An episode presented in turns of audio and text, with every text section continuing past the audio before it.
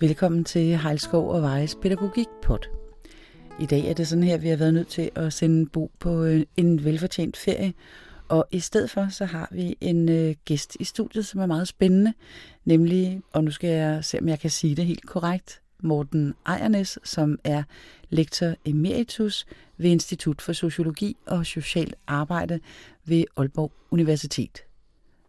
Velkommen, Morten. Tak skal du have. Sagde jeg det rigtigt? Det var helt rigtigt. Ja, det var godt.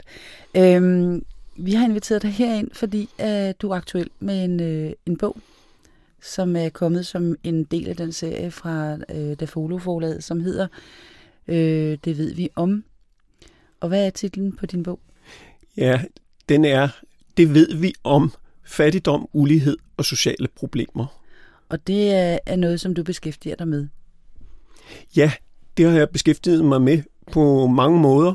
Øh, jeg er sociolog, men øh, jeg har altid haft en interesse for socialt arbejde, og hvordan kunne forskningen bidrage til at gøre lærere, pædagoger, socialrådgivere, sundhedsplejersker klogere på den praksis, de står overfor. Og så kan man sige, at øh, når man beskæftiger sig med sociale problemer, så er det uundgåeligt, at man også kommer til at beskæftige sig med fattigdom og ulighed. Fordi det er nogle af de forhold, som i hvert fald har stor betydning for øh, sociale problemer og mm. hvordan sociale problemer tager sig ud. Ja, og det, og det skal vi komme tilbage til, fordi der, der skældner du øh, der skiller du tingene lidt op, men det kommer vi tilbage til. Først så skal jeg høre, hvor kommer øh, din interesse fra? Jamen, altså, jeg har øh, altid været optaget af samfundsforhold, og øh, altid været optaget af, at øh, når der var forskelle på, hvordan jeg voksede op, og hvordan andre voksede op, øh, så har jeg været optaget af, hvad det skyldtes. Man kan vel nok sige, at jeg sådan de sidste 20 år øh, i hvert fald er blevet meget optaget af spørgsmålet om, hvad er det, der forårsager, at nogle børn får vanskeligheder, og at øh, nogle børn som voksne udvikler vanskeligheder, og hvordan kan vi forklare det? Og øh, der må man sige, at øh, jeg blev mistænksom over for det begreb, som øh, jo er meget, meget anvendt, nemlig begrebet social arv. Og min mistænksomhed blev vagt ved, at det blev brugt som sådan en universal forklaring. Det vil sige en forklaring, hvor man øh, næsten ikke behøvede at sige andet end social arv, så havde man årsagen til, at det var gået et barn skidt, mm. da det blev voksen. Øh, ja, med den opvækst, med mm. den sociale arv, så kunne det jo næsten ikke gå anderledes. Det er en form for resonemang, som jeg øh, mener, at øh, vi alle sammen i et eller andet omfang bruger, og, øh, og selvfølgelig præger vores opvækst, og dermed altså også øh, vores familie, vores forældre, øh, deres mm. børn. Øh, men denne tanke om, at det skulle være noget, der øh, i den grad bestemte, om de børn fik et godt liv, det øh, synes jeg var øh, i hvert fald et spørgsmål, som skulle undersøges nøjere. Mm. Og øh, så var det jo sådan, at øh, så blev jeg nysgerrig og fandt ud af, at øh, de undersøgelser, som meget hyppigt blev fremført som argumenter for, at der eksisterede en social arv, de i virkeligheden, når man gravede dybt, viste det modsatte, at langt de fleste børn, som har levet under vanskelige forhold i deres hjem og med forældre, der havde problemer, langt de fleste af de børn klarer sig uden at få problemer. Men, men det, som, øh, som vi jo også hører blandt andet statsministeren sige i sin nytårstale, det er jo ikke bare social arv, men det er den negative sociale arv, som, som der bliver drøftet her. Og det er vel egentlig den, du har beskæftiget dig meget med at få kigget på og været mistænksom overfor, ikke? Jo, fordi øh, jeg er sådan set jo øh, helt med på, at øh, vi på mange måder kommer til at ligne vores forældre. Altså, det øh, gør vi udseendemæssigt. Øh, det gør vi også med hensyn til, hvad for noget mad vi kan lide, fordi sådan noget sidder forholdsvis fast. Mm. Gør vi også med hensyn til, hvilket fodboldhold vi holder med og sådan noget. Mm. Der kan man sådan set godt tale om, at der er nogle ting, der næsten går i arv. Mm. Øh, men øh, derfra at slutte til, at øh, vi også skulle arve de dårlige egenskaber, altså for eksempel kriminalitet, stofmisbrug eller alkoholisme, der er et langt, langt skridt, mm. øh, og i virkeligheden kan man sige det så enkelt, at det er meget naivt at tro, at øh, det man for eksempel kan forklare som vaner, som man får fra sine forældre, øh, det også skulle omfatte en vane til at få alvorlige sociale problemer. Okay. Øh, de fleste mennesker vil jo selvfølgelig undgå at få øh, alvorlige sociale problemer, og dermed er det jo ikke en vane, man bare sådan tilegner sig. Der tror jeg altså, at samfundsvidenskaben desværre på nogle punkter er kommet til at få en status, hvor det at kunne påvise, at der er en større hyppighed mm. af sociale problemer, hvis man for eksempel er vokset op i et hjem med fattigdom, mm. eller er vokset op i et hjem med to ufaglærte forældre, eller man er vokset op i et hjem med øh, alkoholproblemer eller arbejdsløshedsproblemer. Mm. Og der må man sige, at øh, der er rigtig meget forskning, hvor man øh, får fremsat påstandene på en sådan måde, at man bare argumenterer med, at der er sket en tredobling af risikoen, eller der er sket i nogle tilfælde en femdobling af risikoen. Og det lyder jo dramatisk, og for selvfølgelig mange til umiddelbart at tænke, at så må det jo være rigtig mange af de børn, der er vokset op under sådan nogle forhold, øh, der får problemer selv. Ja. Det forhindrer ikke, at det er rigtigt, hvad forskerne siger, at det er tre gange så meget, som dem, der øh, Hvis vi var tager... vokset op i en normal familie. Men den er jo ikke blevet 20 procent for de her børn. Nej, det... det er den ikke. Og det er jo øh, præcis det, at øh, en række af de her problemer, der er problemhyppigheden jo ret lav. Ja. Øh, og det vil sige, at selvom der er tale om en fordobling eller en tredobling, så bliver det altså måske kun 6% eller ja. 9%.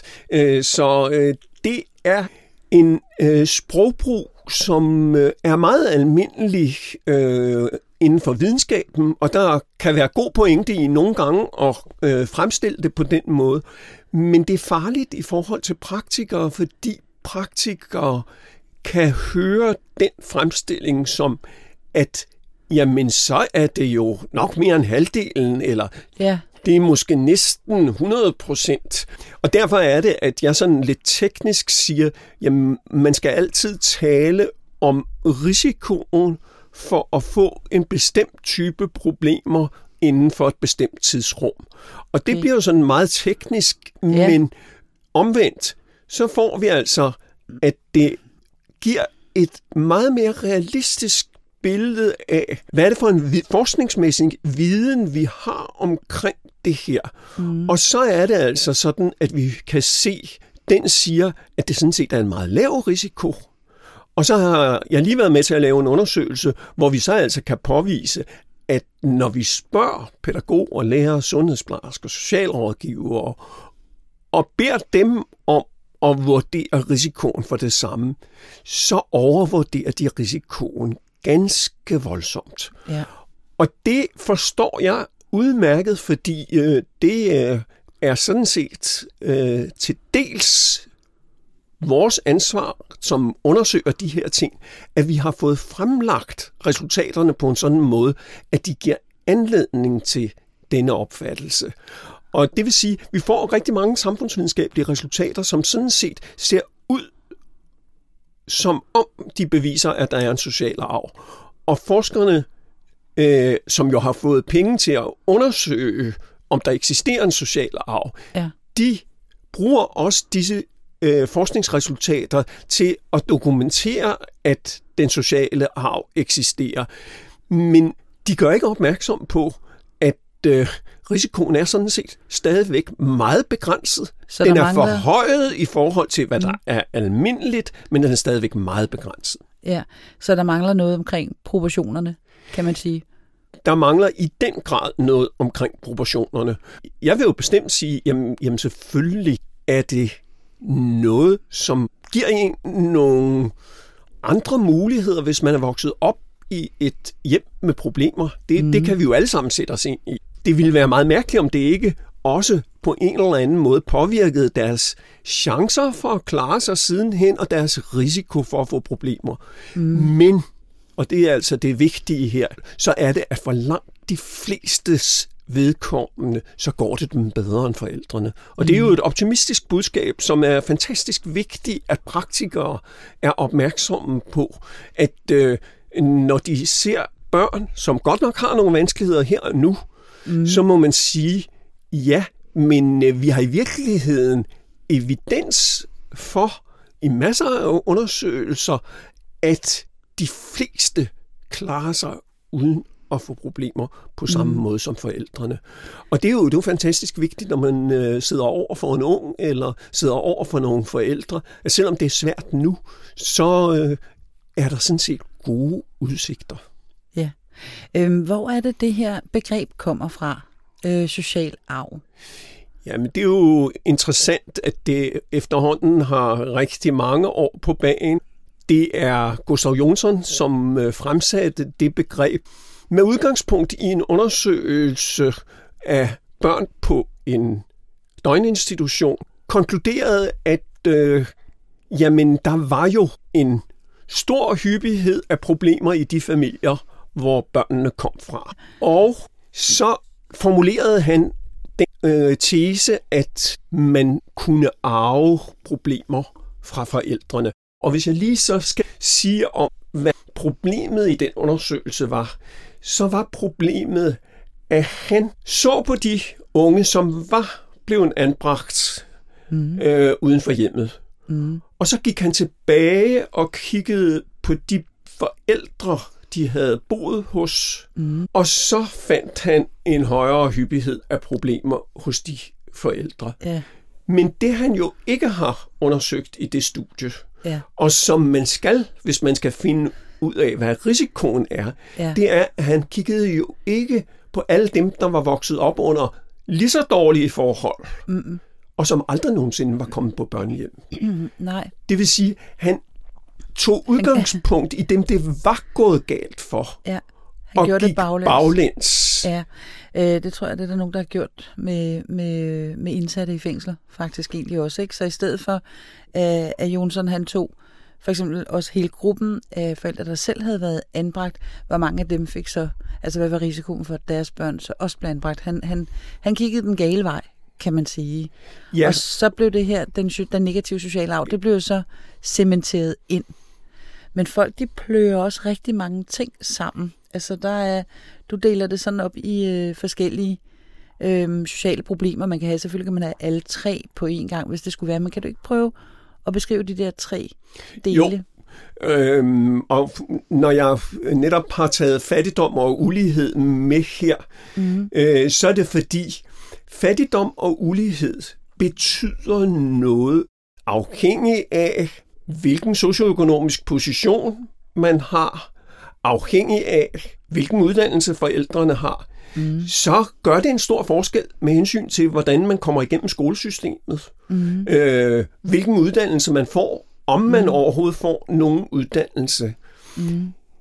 Det er noget, som jeg vil kalde strukturelt bestemt, og så vil jeg hellere sige chanceulighed. Det ja. lyder ikke lige så mundret som social arv, men mm. i virkeligheden er det øh, en måde at tydeliggøre på, ja, der er en ulighed, den er strukturelt bestemt, mm. øh, men det har jo ikke karakter af arv.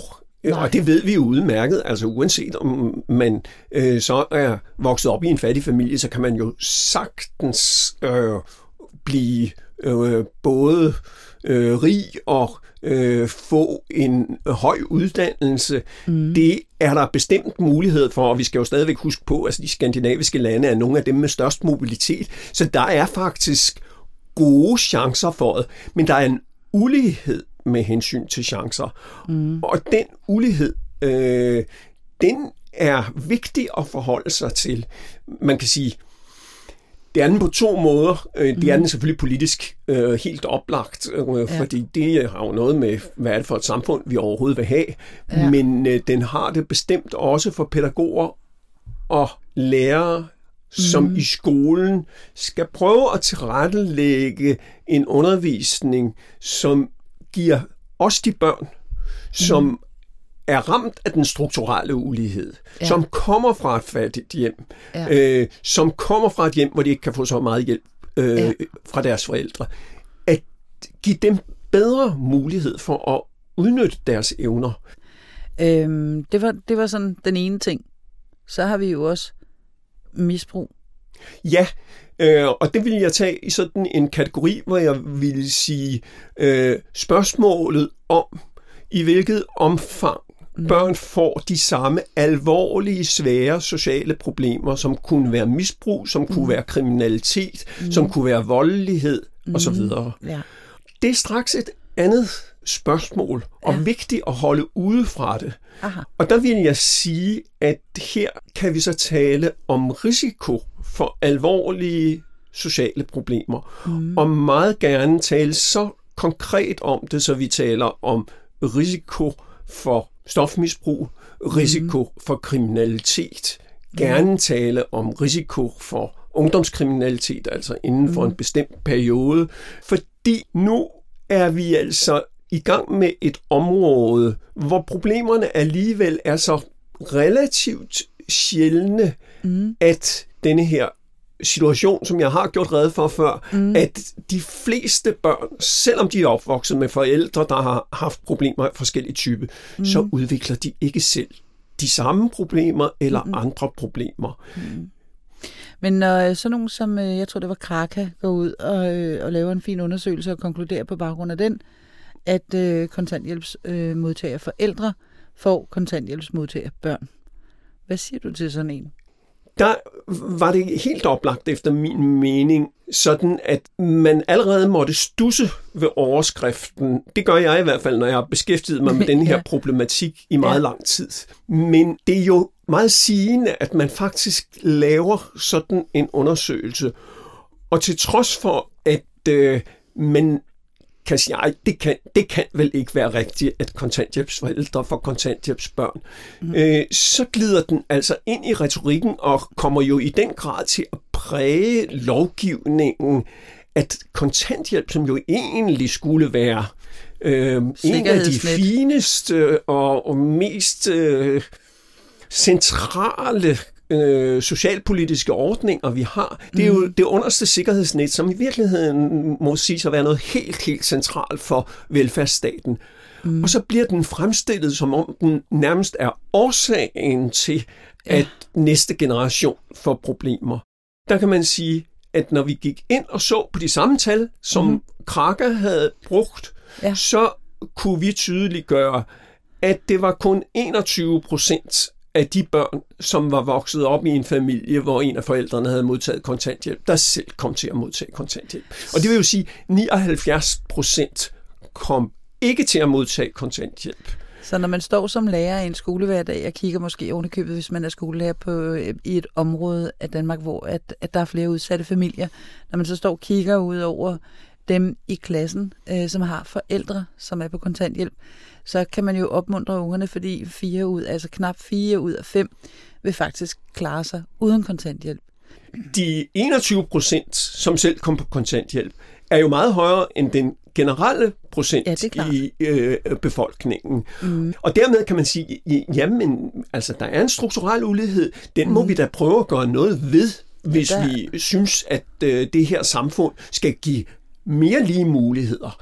Men øh, det er helt forkert at være pessimistisk på de børns øh, vegne, fordi mm. der er rigtig gode chancer for, at de ikke kommer ud i de samme problemer, som deres forældre mm. har og, og dermed forværrer man det jo desværre fra politisk hold, ikke? hvor at øh, da fattigdomsydelserne blev afskaffet, øh, der begyndte børnefattigdommen jo at falde, øh, og, og vi var nede på 35.000 øh, børn, som, som var øh, som gik under den betegnelse. Og så øh, blev så fattigdomsydelserne eller kontanthjælpsloftet genindført, og 225 timers reglen, og jeg ved ikke hvad. Og så eksploderede øh, børnefattigdommen, så nu er vi faktisk op på nogle af 60.000 fattige børn. Ikke? Den er nærmest blevet fordoblet efter det her. Så der modvirker man jo egentlig det, man gerne skulle have ud af det her fokus på at, at få hjulpet flere børn.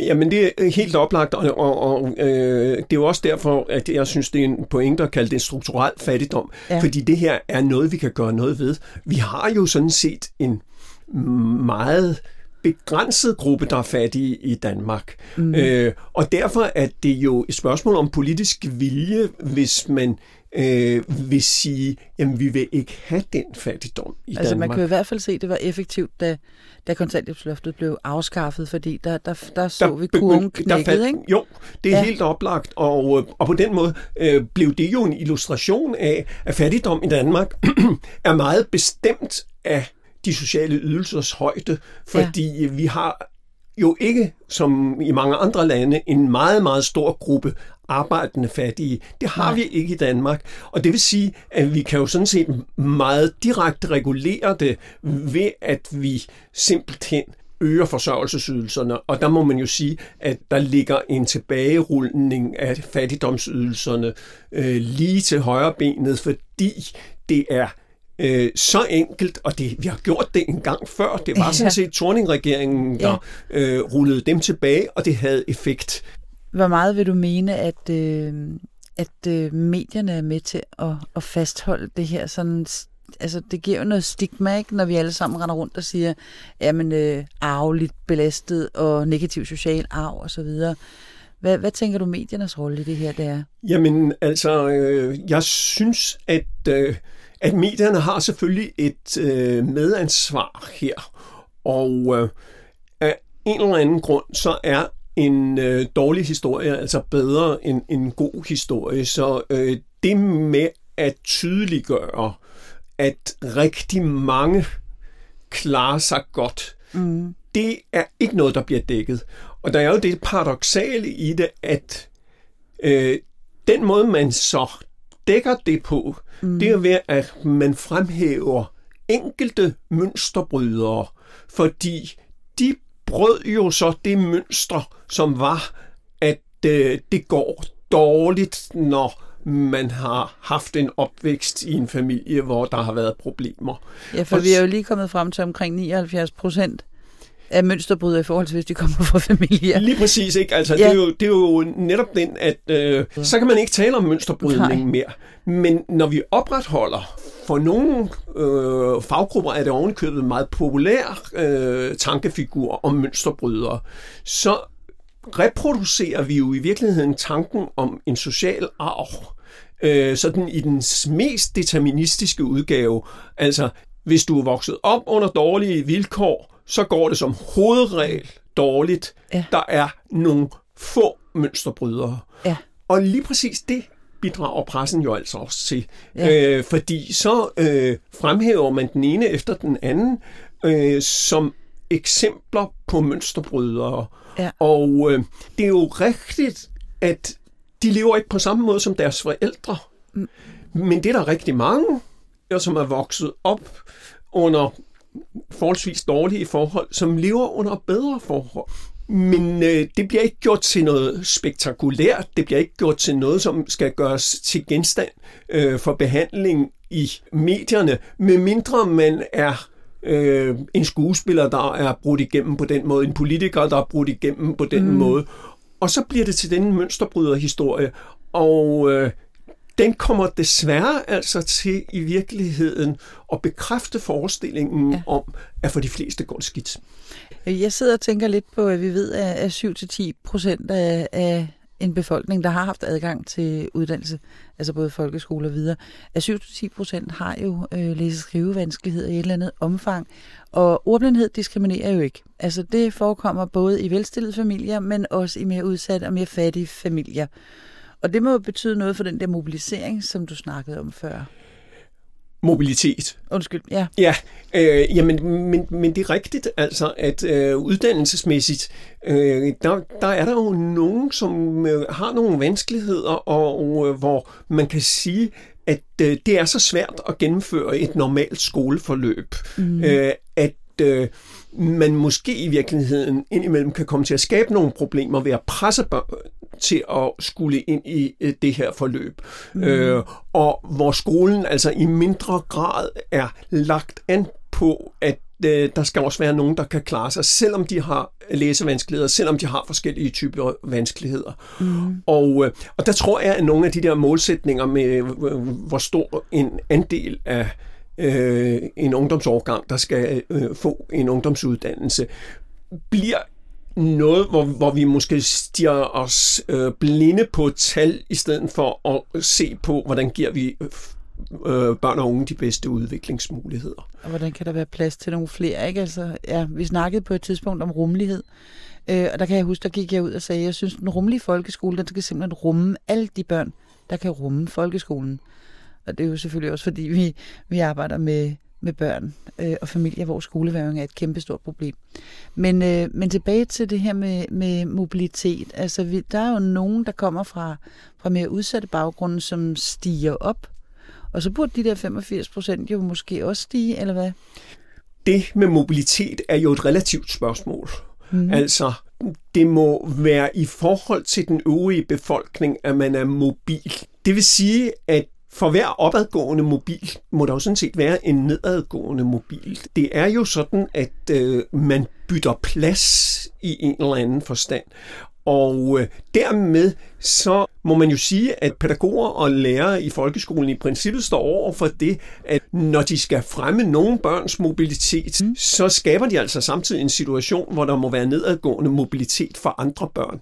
Så man rører rundt i gryden, men det er ikke sådan, at man jo nu har gjort samfundet mere lige, mm. men at tro, at skolen skulle kompensere for den samfundsmæssige ulighed, mm. og at pludselig, når de kom hen i skolen, så skulle skolen kunne gøre sådan, at de fik lige muligheder i samfundet. Mm. Det er jo i virkeligheden at pålægge lærere og pædagoger i skolen en fuldstændig umulig opgave.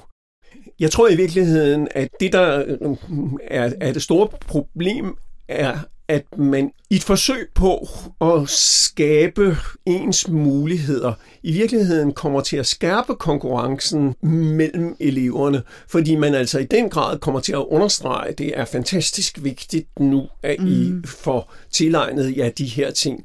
Og der er altså så nogen, der har nogle øh, fortrin i forhold til, at når det virkelig er vigtigt, så kan de gå hjem og få noget hjælp hos deres forældre hvis man, hvis man tror, at man skaber større lighed gennem en konkurrence, så er jeg meget, meget tvivlende over for andet end at resultatet kan blive, at nogle af dem, der i forvejen er dårligt stillet, bliver mm. endnu mere dårligt stillet. Ja. Der, der er bestemt også nogle af dem, der er dårligt stillet, som sagtens kan konkurrere.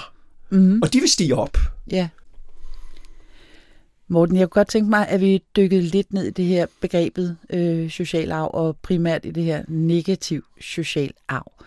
Der ved jeg, at du i mange år har øh, været ude og kritisere øh, det her som sådan en, du kalder det en enkelt faktor forklaring, og det skal vi grave os lidt ned i. Men øh, nogle af de ting, som man kan læse sig til, at du har været ude og, og sige i din kritik af begrebet, det er, at øh, det er et begreb, der har fundet langtidsholdbar anvendelse i det sociale arbejde, øh, og at begrebet mangler forskningsmæssigt belæg øh, i forhold til forebyggelsesindsatsen, og det stempler mennesker. Du har været ude og snakke om, at, at forældre for eksempel sådan per definition øh, bliver, du kalder det ansvarsfrataget, ikke? Øh, demoniseret eller stemplet øh, og stigmatiseret, og børnene bliver også stigmatiseret. Øhm, hvad er det, der fastholder forståelsen af det her begreb? Jeg tror, at øh, der er flere forklaringer.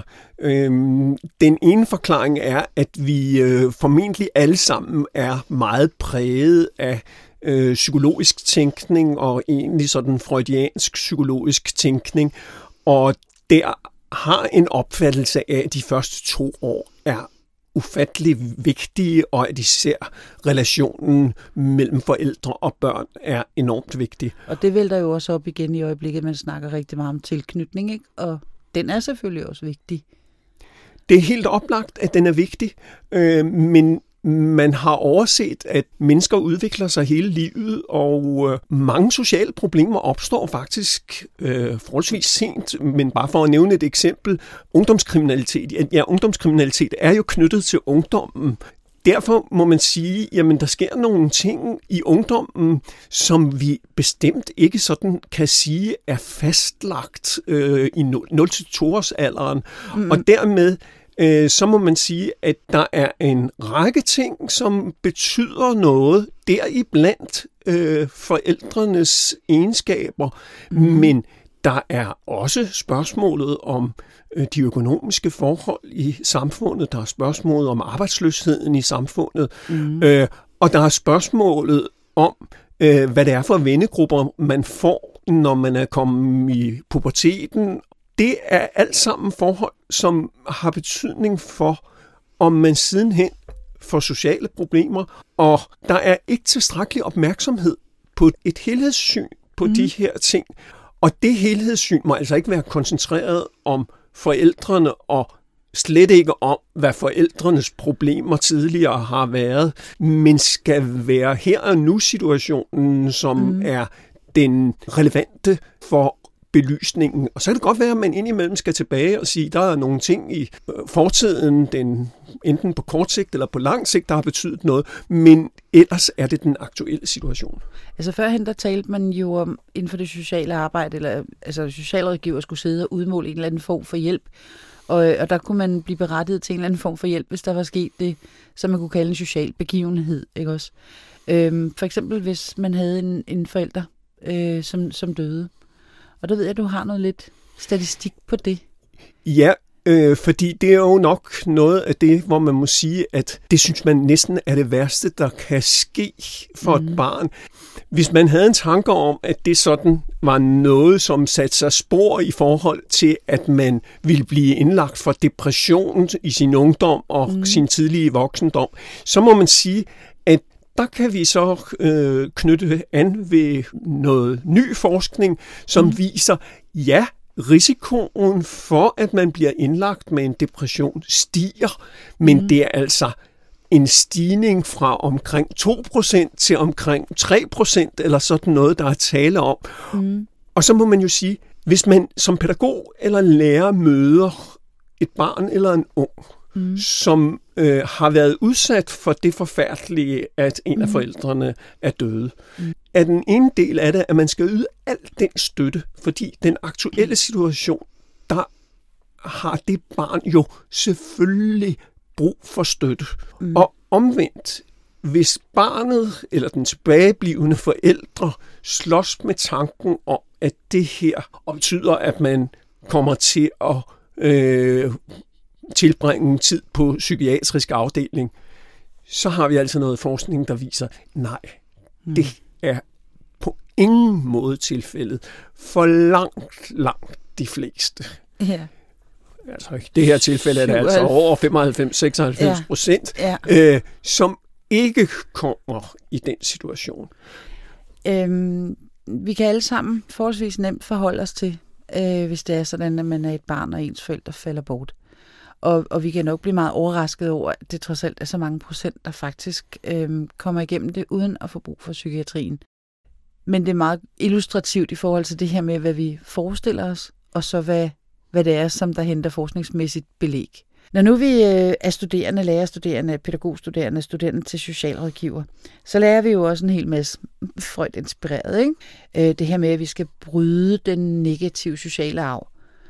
Og der ved jeg, at du får lidt tics Jamen, det gør jeg, fordi øh, den tanke om, at vi skulle kunne forudse, hvem det er, der får alvorlige sociale problemer, den synes jeg er meget, meget, meget svær at underbygge med nogle forskningsresultater.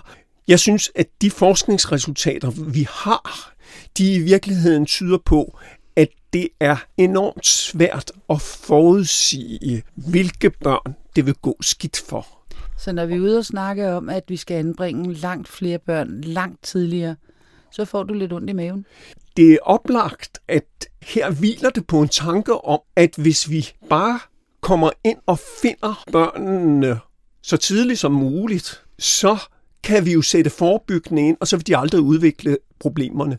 Mm. Men det er en skæv forestilling, fordi problemer kan opstå hele livet igennem. Mm. Og det vil sige, at uh, bare tænke i, at så skal vi anbringe flere børn tidligt, kan jo altså føre til, at vi så anbringer nogle børn, hvor man må sige, det er spørgsmålet, om ikke de med den rette støtte i hjemmet havde klaret sig bedre i hjemmet. Mm. Og øh, det synes jeg er problematisk af flere grunde. Mm. For det første, så er det det, at man faktisk på den måde, som man har talt om det i regeringens udspil, gør forældrene til en form for søndebuk, og i virkeligheden også fjerner opmærksomheden lidt på, at børn kan have vanskeligheder af andre typer. Der kan være vanskeligheder, som opstår i skolen. Der kan være vanskeligheder, der opstår i vuggestuen. Mm. Der kan jo også være medfødte vanskeligheder. Og øh, når fokus i den grad hviler på, at øh, midlet til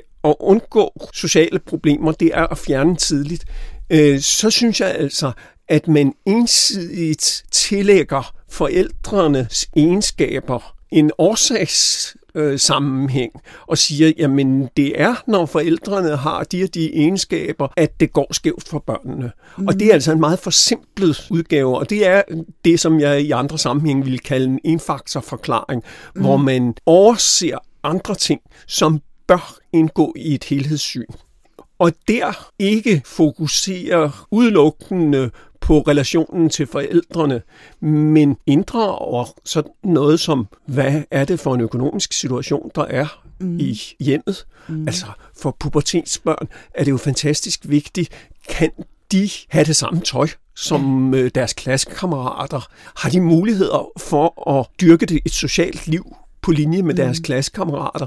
Og hvis man ser bort fra det, og ligesom tror, at vi skal hele tiden lede efter årsagen i forældre-barn-relationen, mm. så har man altså ikke noget helhedssyn.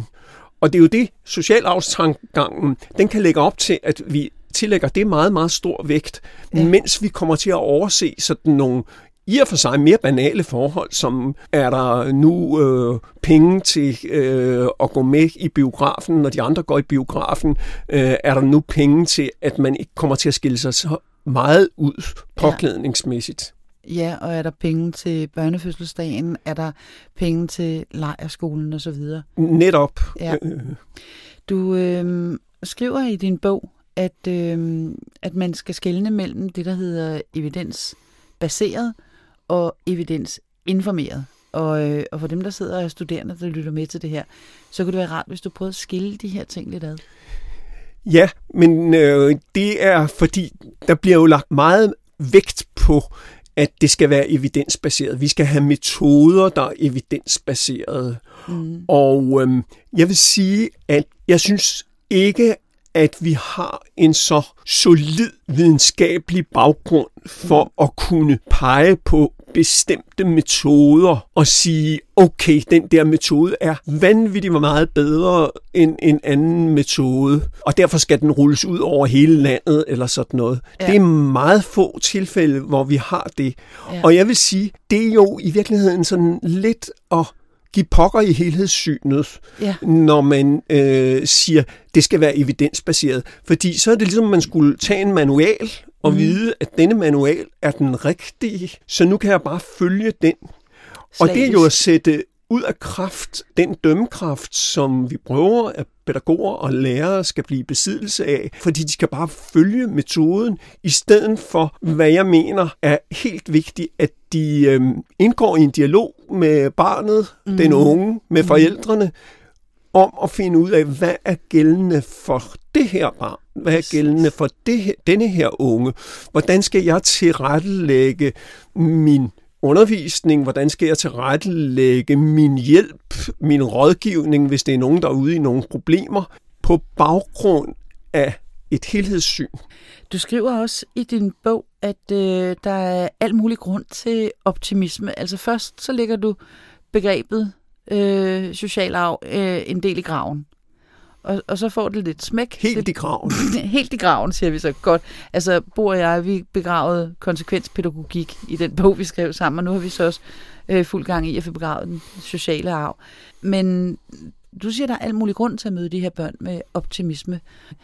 Hvis nu øh, vi ser på, øh, hvem er det egentlig, der klarer sig når man har en opvækst øh, under noget belastede forhold, så er det sådan, at hvis man har ufaglærte forældre og er opvokset i et socialt belastet boligområde, så er det en fordel at øh, have etnisk minoritetsbaggrund, altså være efterkommer. Ja. Fordi så klarer man sig bedre end hvis man har danske forældre. Og almindeligvis vil man jo sige, jamen etnisk minoritetsbaggrund, det er jo en risikofaktor. Ja. Men sådan kan man ikke resonere, Nej. fordi det er faktisk sådan, at hvis man har ufaglærte forældre, så er det en fordel, at man har forældre med anden etnisk baggrund. Mm. Og at øh, vi altså faktisk har jo en gruppe der, der er i gang med virkelig at få uddannelse alle mulige steder. Man kan bare ja. kigge sig om på uddannelsesstederne, så kan man faktisk se det her. Men alligevel står den i hovedet, nej, det må da være en risikofaktor, hvis man så har etnisk minoritetsbaggrund. Altså, Men det er det ikke, når man har ufaglærte forældre. Og det, og det der, det er rigtig godt at have noget viden, ikke? Også fordi, at det her med at hænge fast i nogle antagelser, eller nogle formodninger, eller den her øh, freudianske vanetænkning, eller hvad der også bliver stoppet på os, øh, det kan være en lille smule skadeligt, fordi for eksempel, når vi taler øh, unge, eller børn og unge med anden etnisk baggrund, de er underrepræsenteret for eksempel i forhold til at blive indstillet til psykiatrien for at få udredt om de kan have nogle medfødte øh, problematikker. Der bliver det sådan meget lagt over i, jamen øh, det er jo øh, kultur, øh, bar, eller det er social arv, eller jeg ved ikke hvad. Øhm, og på samme måde, så kan vi også se, at det er de fattige øh, familier, som er underrepræsenteret i forhold til at, øh, at få udredning og få den rette hjælp. Og det hjælper jo så ikke rigtigt på det, vel, hvis man både bokser med øh, fattigdom derhjemme, og så heller ikke får den rette hjælp. Nej, men, og, og der har du fuldstændig ret. I begge tilfælde, så er der jo tale om, at, øh, at hvis man ligesom bruger en social arvstankegang i forhold til det, så er man tilbøjelig til at se på forældrene. Jamen, er der mm. ikke noget i forældrenes opførsel, som kan forklare det her? I de tilfælde, hvor man altså netop kan sige, nej, det er altså en psykisk lidelse, øh, der er en diagnose og sådan noget. Hvis ikke man får stillet den diagnose, så opfatter man jo, det jo bare som social arv. I det her tilfælde, så øh, vil man med danske familier sikkert hyppigt sige, at det skyldes den sociale arv, fordi det er relationen mellem forældre og barn, som er gået galt. Og man vil med etniske minoritetsfamilier øh, sige, at det er kulturen, det er mm. den øh, kultur, der slet ikke passer til det her. Mm. Og i begge tilfælde, så øh, giver man altså forældrene og deres egenskaber skylden for de problemer, som børnene har. Ja, i begge tilfælde. Ja. Øh, der vil være rigtig mange af dem med diagnoser, som faktisk får en ungdomsuddannelse, øh, og øh, som i øvrigt klarer sig godt sidenhen. Altså mm. en diagnose er jo heller ikke ensbetydende med, at så går det skidt. Øh, en diagnose er i bedste fald en mulighed for at få noget meget relevant hjælp. Og der er heller ikke nogen, der stiller spørgsmålstegn ved, at i den voksne befolkning, der er det cirka hver femte, som der på et eller andet tidspunkt har oplevet at have angst.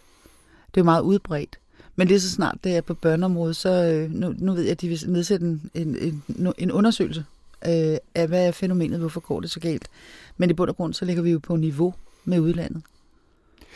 Ja, og på mm. den måde er det jo vigtigt at have den slags sammenligninger, man mm. både for at afdramatisere noget, som ja. ellers kan fremstå som noget meget ekstraordinært og noget, som der skal gøres rigtig meget ved, men også for at sige, okay, her går udviklingen i den gale retning, og mm. der vil jeg da bare lige gøre opmærksom på sådan noget, som at øh, det er jo vigtigt, at vi har en fattigdomsgrænse i Danmark. Mm. Øh, det er så et helt andet område, men det at kunne sammenligne med, hvordan går det i Danmark ja. i forhold til andre lande. Og det gør vi jo med alle mulige andre tal, bruttonationalprodukt, ligestilling øh, og så videre, ikke?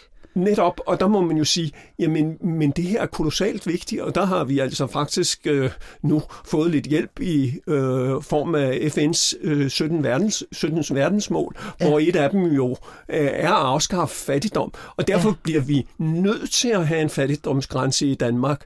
Mm. Og hvis vi får den, øh, så er det jo også sådan, at vi kan se, at øh, godt nok er fattigdommen på et lavt niveau i Danmark, men den udvikler sig i den forkerte retning, ja. og øh, det er gået hurtigt. Og der skal vi jo have sådan nogle øh, måder at gøre den slags ting op på, og helst nogle måder, der kan gøre, at vi kan sammenligne os internationalt. Præcis. Øhm, det sidste, noget af det sidste, jeg skal spørge dig om, det er, tror du, at man øh, i daginstitutionerne eller i skolerne kan komme til at være med til sådan at reproducere noget stigma?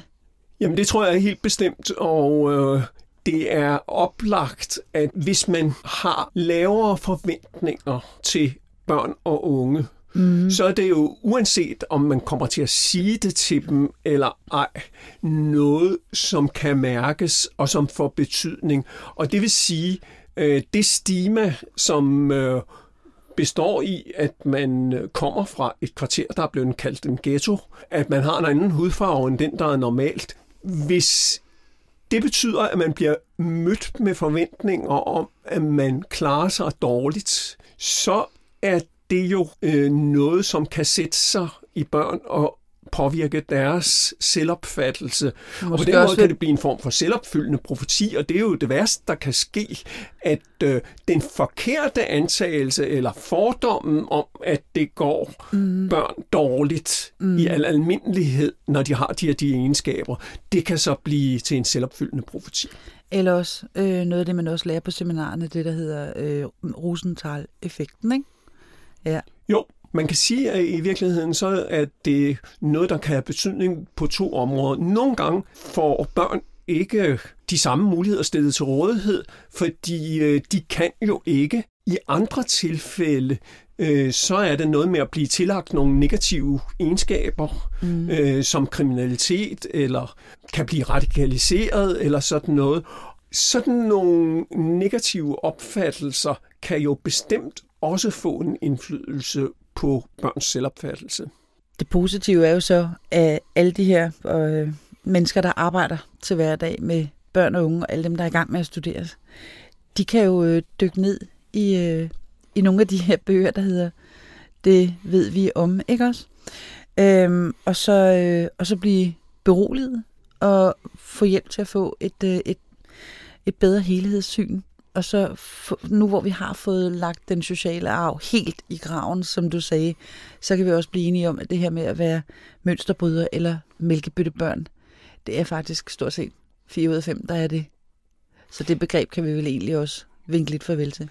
Det kan vi, og så kan vi altså øh, knytte an ved optimismen i forhold til, at øh, selv børn, der er opvokset under rigtig vanskelige forhold, øh, de klarer sig i al almindelighed bedre end deres forældre. Og det er jo netop noget, der kan give anledning til optimisme og til, at man skal møde børn med, at selvfølgelig kan de have problemer, det kan være store problemer, men hvis vi ser fremad, så er der altså også en mulighed for, at de kommer ud af de problemer, mm. og de har også gode chancer for at øh, få et bedre liv mm. end deres forældre. Jeg sluttede øh, noget undervisning her for et par dage siden, øh, og også på en skole, hvor øh, der var rigtig øh, tunge problematikker hos en stor del af, af børnene. Øhm, og der sagde jeg som det sidste til lærerne, I er simpelthen nødt til at se på hver en af de her små banditter, I har gående her på den her skole, som at de er stjerner. Og, øhm, og det tog de med sig. Og det er også inspireret af din bog, at jeg kan sige det med en vis tyngde og en masse optimisme. Jeg synes, det har, øh, det har været spændende, Morten. Vi har været vidt omkring. Du skal have tusind, tusind tak for, at du gerne vil være med her i dag. Jamen tak, fordi jeg måtte være med tak for i dag. Hej.